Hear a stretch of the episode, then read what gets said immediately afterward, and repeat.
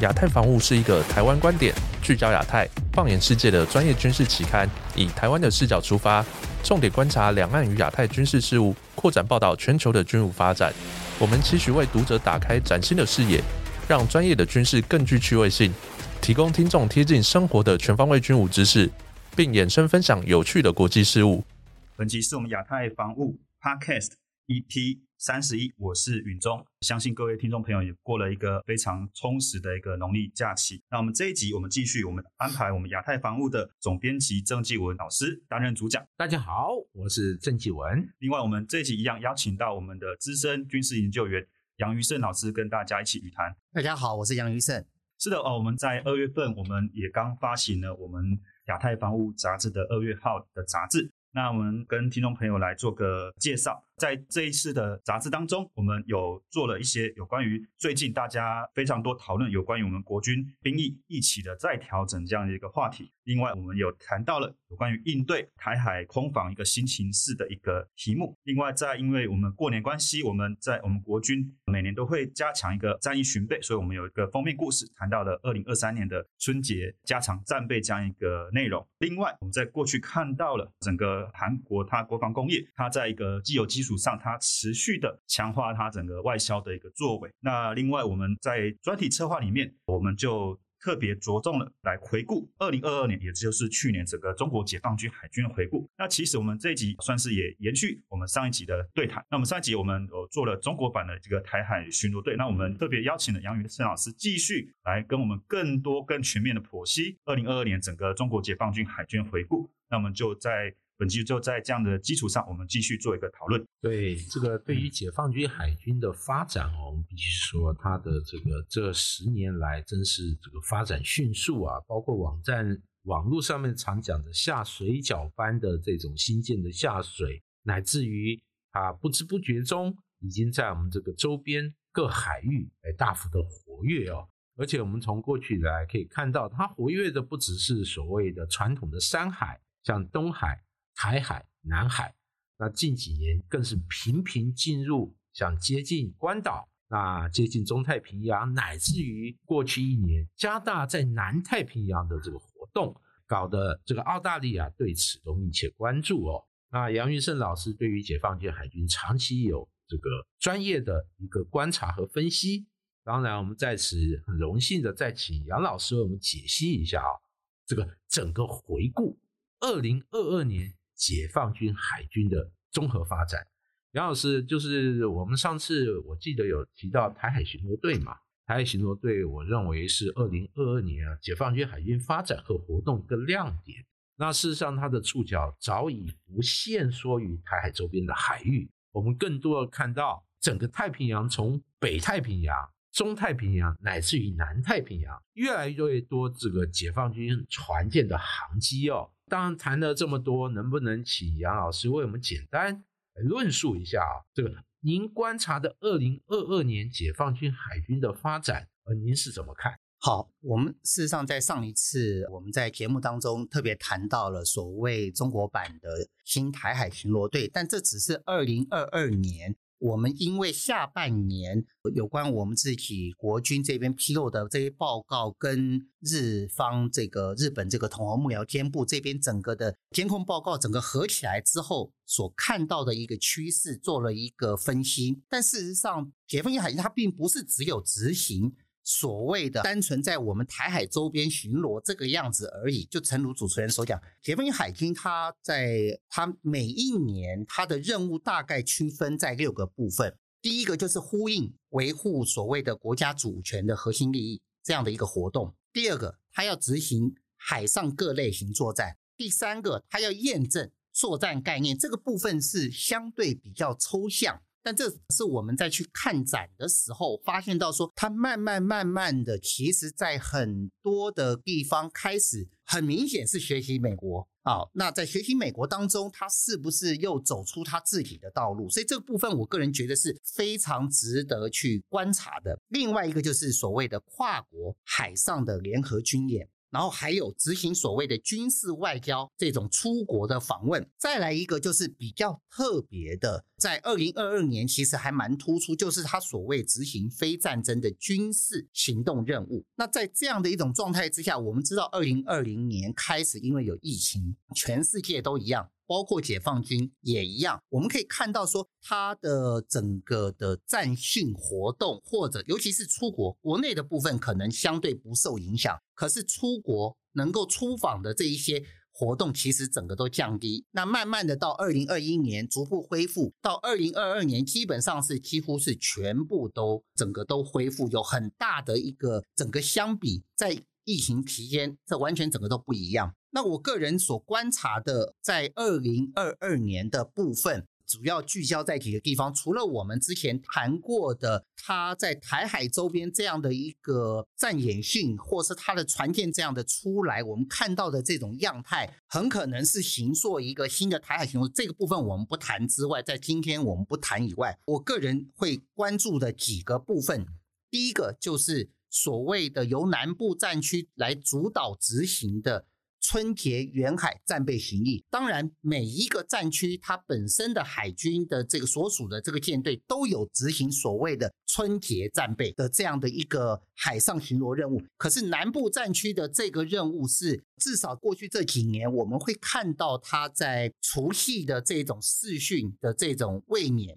会看到的编队。可是二零二二年哈。他突然销声匿迹，他不是没有执行。当初我们一直一度认为他是不是没执行，后来一直到澳洲这边披露，他指控说他的这一个巡逻机啊。遭到解放军的这个军舰啊，用镭射啊照射，才让这一个消失的编队曝光。他并没有不执行，而是过往我们应该看到这一个编队，他必须是在，也不能讲必须，就是说他至少在过往我们看到的记录，他都是在年节之前他就出发了。可是二零二二年很凑巧，东家这边发生了海底火山爆发。那在过年之前，我们知道解放军先派了飞机去做所谓的灾援的这种援助，接着又派海军去执行所谓的这一个。灾援的这样的一个任务，他派了这个九零一型的这种本来要给航舰的这样的这种补给舰，然后再派了这个其他的船只，好有两艘船的编队上去。那在这样的一种状态之下，我们会发现到说，其实这种灾援的协助。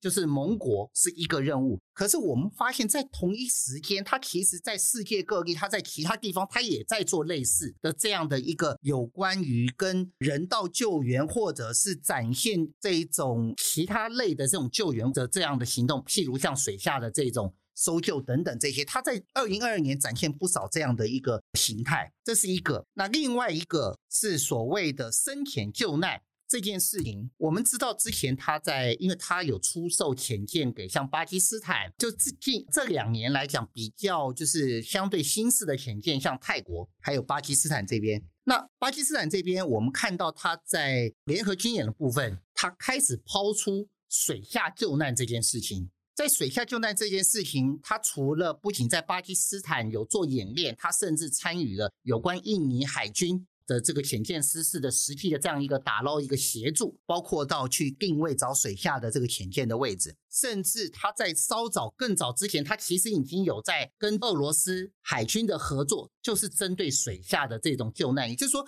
当他在过往我们看到这样的讯息的时候，再到这两年我们看到这种出售潜舰。是不是水下的这种深潜救难已经变成他出售潜舰的一个附加的协性跟扶植的能力？就是对这些采购潜舰的这些国家来讲，是不是另外一个附加的条件？这个部分，我个人觉得是可以做一个观察的。另外一个，在二零二二年，我个人会看的部分就是说，因为我们之前已经看到，我们也预测，曾经预测零五五它开始要放大决，而事实上也真的如我们当初。在文章当中所预测的，当二零二一年开始放大决，到了二零二二年，我们开始看到遍地开花。因为二零二一年我们看到的大部分都是只有北部战区，它的这一个南昌号一直不断频繁的参加各个不同的战训活动。到出访俄罗斯参加海上联合，或者是到阿留申群岛，甚至参加首都那边的航舰编队。可是到了二零二二年，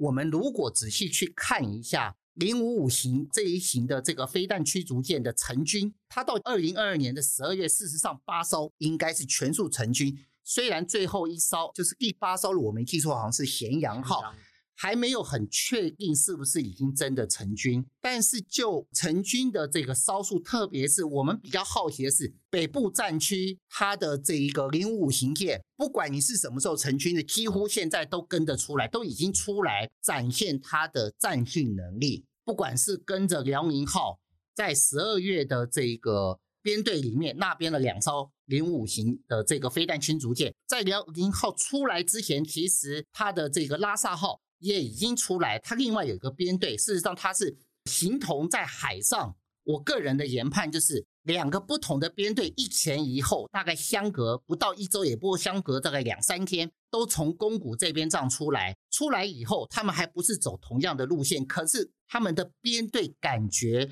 形同是在海上做了一个对抗，因为时间点不一，我们可以看到空中出来哪些目标，出来的轰六，出来的甚至包括无歼七，这样能够去做导引，所谓的攻船飞弹，甚至包括巡礼飞弹这样的一种攻击的这一些载台，在航舰在海上做训练的时候做的现身。那当辽宁号编队一月一号回去之后，隔了两三天。接着，拉萨号的编队也跟着从菲律宾海这边北上，要通过宫古水域，要准备回去。那因为我们并没有看到说他是不是已经真的回去，还是说他又在加码绕日本海？因为补给舰他有跟随补给舰，在这样的一种状态之下，我个人非常关切，就是南部战区它所属的这些船舰，因为原来我们预测的就是我们比较好奇，就是说。二零二二年南部战区的这一个零五五到底要不要跟着走？那后来我们发现它并没有。可是到今年，它时间点。他的战线编队已经够充裕了，他要不要跟着来？还是说原来南部战区他所属的零五五的这一些飞弹驱逐舰，他其实都有出来？他出来干他一直陪着山东号，一直陪着已经成军的海南号两栖攻击舰，还有广西号在那边做练军，在那边做操演。那我们在稍早，大概在十月份，我们知道说。解放军海军，它已经正式就是在十一月公布说，它的两艘就是首两艘的两栖攻击舰已经完成训练了哈，就是初步的训练阶段，然后也看到接着广西号进到这个船厂里面去做航修，那是不是已经可以腾出手？接下来南部战区的零五五，它可以正式加入跨区的这种远海长航，不管是不是，特别是在今年的这个。春节战备行动，因为我们还没看到消息哈，所以我们是相当好奇，他是不是可以腾出手来，正式让他来纳入到这样的一个编队。所以我会就是二零二二年零五五是四座遍地开花，因为他已经有足够的兵力来进行这样的一个训练。那另外一个我会看的部分，就是说借由航舰编队来验证的所谓反介入的作战行动。这个部分要注意的就是说，因为我们当初在大概二零一零年开始看到所谓的 Sea Defense System，就是海防系统，它到现在二零二三年已经有一个轮回，这至少已经经过十二年，它也应该相对成熟。当它开始有无人机到海上去跟着，不管是各类型的这一个飞机或者船舰开始做这些搭配的时候，在整个海防系统已经相对。那个轮廓已经呈现，甚至当我们看到说他的火箭军，不管是从青海、浙江开始对着南海来做所谓实弹射击的时候，它呈现着一个异地，就是分区的这个核验的这种状态，来验证这样的一种态势。那本来所谓的海防系统，它就是在抗击，就整个作战画面，它的概念就是抗击外军的航舰的整个编队。那在这样的一种态势状况之下，我个人认为他是试着去理解美国航舰打击群，然后去知道说美军怎么去运用航舰的这样的一个作战能力，然后他事实上他可能在我们没看到的状况之下，以现在比较多的这样的画面，包括结合了轰六，甚至有越来越多的歼二十，它的这样的一个战训的影片出来，是不是它开始又要进阶到下一个部分？所以我个人会觉得，二零二三年的航舰编队的训练，我个人觉得或许会跟我们过往这两年看到的航舰它的训练可能又会有一些不一样。特别是也许在当它的加油机飞得更出来，因为这次我们看到辽宁号出来的时候，它即便下到菲律宾海，加油机也只是从巴士海峡出来，并没有从宫古这边出来。也并没有说更深入所谓的西太平洋，那这一部分我个人觉得是可以把它当做另外一个进阶的节点来看它的整个战性的组合。另外一个，我觉得二零二二年我们看到航舰的它在验证这个作战能力的时候，我们就不能去忽视有了辽宁号，可是山东号到底在南海做什么？因为山东号它并没有停止训练。我们假设它已经，因为从它在建造到它的海试，它的速度都，如果用辽宁号来做对比，它事实上速度变得很快。所以我们可以合理去推估说，它在整个战性的部分，当有辽宁号在渤海湾那边去做协训，所谓舰载机飞行员的训练之后，他有这样的成果。其实他在南海这边的训练是按部就班，那只是他没有公布而已。事实上，他是有在做训练，特别是十二月的时候，辽宁号在西太平洋的时候，山东号他就在南海这边在做战演训。事实上，现在目前已经有纰漏，所以那个时间点才会后来有纰漏。所为什么会有所谓的这个歼十一这么特别接近所谓的 RC 三五侦察机这样的事情？他是不是要阻止他进行某些抵近的这个侦查？哦，像这个部分，那因为我们可能还需要更多的信息来披露。另外一个部分，我个人比较在意的就是说，就是两栖攻击舰的这样的一个训练。以现在它已经有第三艘入列，我相信它第三艘的战训已经启动了，在二零二二年的下半年，它应该就已经启动了这个训练。那至于说首两艘的这些训练已经完成考核，我个人认为它，我们不要只想到它是作为所谓的直升机的这样落舰的传统直升机的这样的一个中继，或者是说它搭载。直升机去做所谓的登陆、立体登陆、机降等等，不要这样，只有这样想。我们要去更进一步想，它对于无人机作为无人机的母舰或者是类航舰的这样的角色可能性有多大？因为它一直没有公开它的这种战训画面。我们看到有公开的部分，大部分都是零七一型，甚至是说一些披露一些照片，都是气垫船。或者是直升机的落舰这些，可是我们不要忘了，在社群的平台上，无人机好好的停在两栖攻击舰上面，也就是说，它在整个的运用上，它不是只是有人机的载台，它甚至是会更多结合无人机的运用，哪怕是无人舰艇这个部分，更是我们现在在。报道当中的新闻非常非常少，所以就二零二二年，我个人的整个观察的部分，在战训的部分，我觉得其实是多彩多姿。就过去疫情当中，其实已经销声匿迹很久的一些活动，现在二零二二年来讲，反而它。虽然新闻还是选择性的公布也很少，可是就整个活动面向来讲，以它官方所披露的非常非常之多。对，这个二零二二年哦，这个战训相关的这个活动确实很多。那事实上，它在硬体的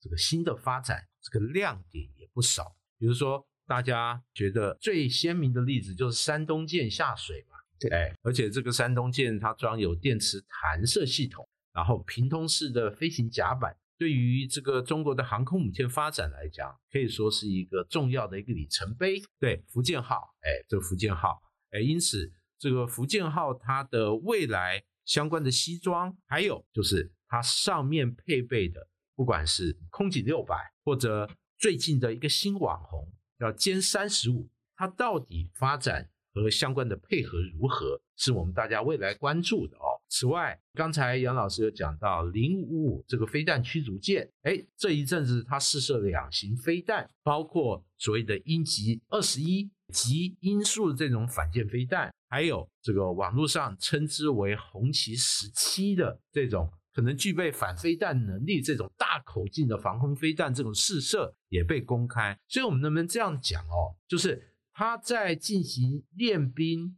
让他的专业度还有战力增长的同时，事实上对于新的装备的发展也毫没有放松。那对于这一点哦，您的观察又是如何？我们其实可以看到，这也是为什么我们刚刚会谈到所谓的，我个人会认为说，解放军海军在年度的活动，我会把作战概念的验证把它拉到零，因为作战概念它不是只有单纯的战术行动。过去我们可能那种战场去看，就陆军这个陈列这个布阵，从单纵队或者是一列这样横队这样的传统，那是传统的火器。可是到了有这种科技，这种在改变整个战场形态的时候，我们一直在强调，你如果能够拥有绝佳的战场透明度，然后你的拳头又能够伸得比别人远的时候，那你拥有的这整个在作战的优势，你就会高于你的胜率就会高于敌人。当然，并不是说你的胜率高于敌人，你就一定要进行作战行动，因为。你还是并不晓得，就是说每个人就就是每一个国家，他对于他自己的军备发展，他还是会有一些相对不透明。即便是美国，我们看他现在的维持他的军备发展，都会有所谓的代差优势，可是他还是会有不透明的地方，就是他还是会有隐匿自己在高尖端科技，我可能做什么下一步。所以为什么？我们会看到，就是中国大陆这边在科研的部分，他会学着美国，因为他反正你美国做什么，我就可以尝试看，不见得适合我，不见得能够成功，可是我可以去多方尝试哪一个可能适合我啊，所以我个人就会觉得说，当我们在看到就是说反弹这件事情，它其实是最早披露是在内地。在新疆这个地方开始做所谓的高空反弹，然后开始做所谓的海上的这一些试射等等。从这些一点一滴的这样的披露，那我们当然会比较在意，就是说从它的这种高超音速的这个反舰的飞弹，不管是就是机载，就是飞机挂载的，或者是船舰，它这样的披露目的是什么？它想要达到什么威则之外，是不是也是要让透明度？我让你知道我有什么能力。在我们在谈的时候，我们在话语权或者在谈的这种利润的基础，是不是会更不一样？这是我觉得值得观察的。所以就是这个解放军海军它的发展，借由它战训的强化、战力的增长的同时啊，利用它新科技、新武器装备的这个进一步的进化，让它的整个综合实力越来越强。这也就让它在与美国博弈的时候，在军事和安全层面，它有更多的筹码。因此哦。这个国际间，其实各强国都是以实力为出发，来面对很多领域的挑战。我想，对于中国大陆来讲，也莫不如此哦。尤其是这几年，中美两国海军它在海上的交锋，我们必须说是非常非常的多。不只是说这个飞机这种近距离抵近侦察或者拦截，乃至于海上船舰的近距离几乎是肉搏这种。对弈层出不穷，但是在此同时，如何通过对话管控风险，其实也是中美两国一直在进行的事情。只是说两大高人高来高去啊，到底真相如何，博弈如何，且让我们未来持续观察下去。哎，也谢谢杨老师今天在节目中与大家分享您对于二零二二年解放军海军发展的专业看法。好的，我们本期节目我们就进行到这边。我们感谢我们亚太防务政绩文总编辑以及资深军事研究员杨于生老师为我们带来如此精彩的分享。相信各位听众的收获一定非常的多，也欢迎听众朋友到我们的 Apple Podcast 给予我们五星好评，或者到我们的脸书来留言分享。我们期待下一集的内容与大家分享。拜拜，再见，再见。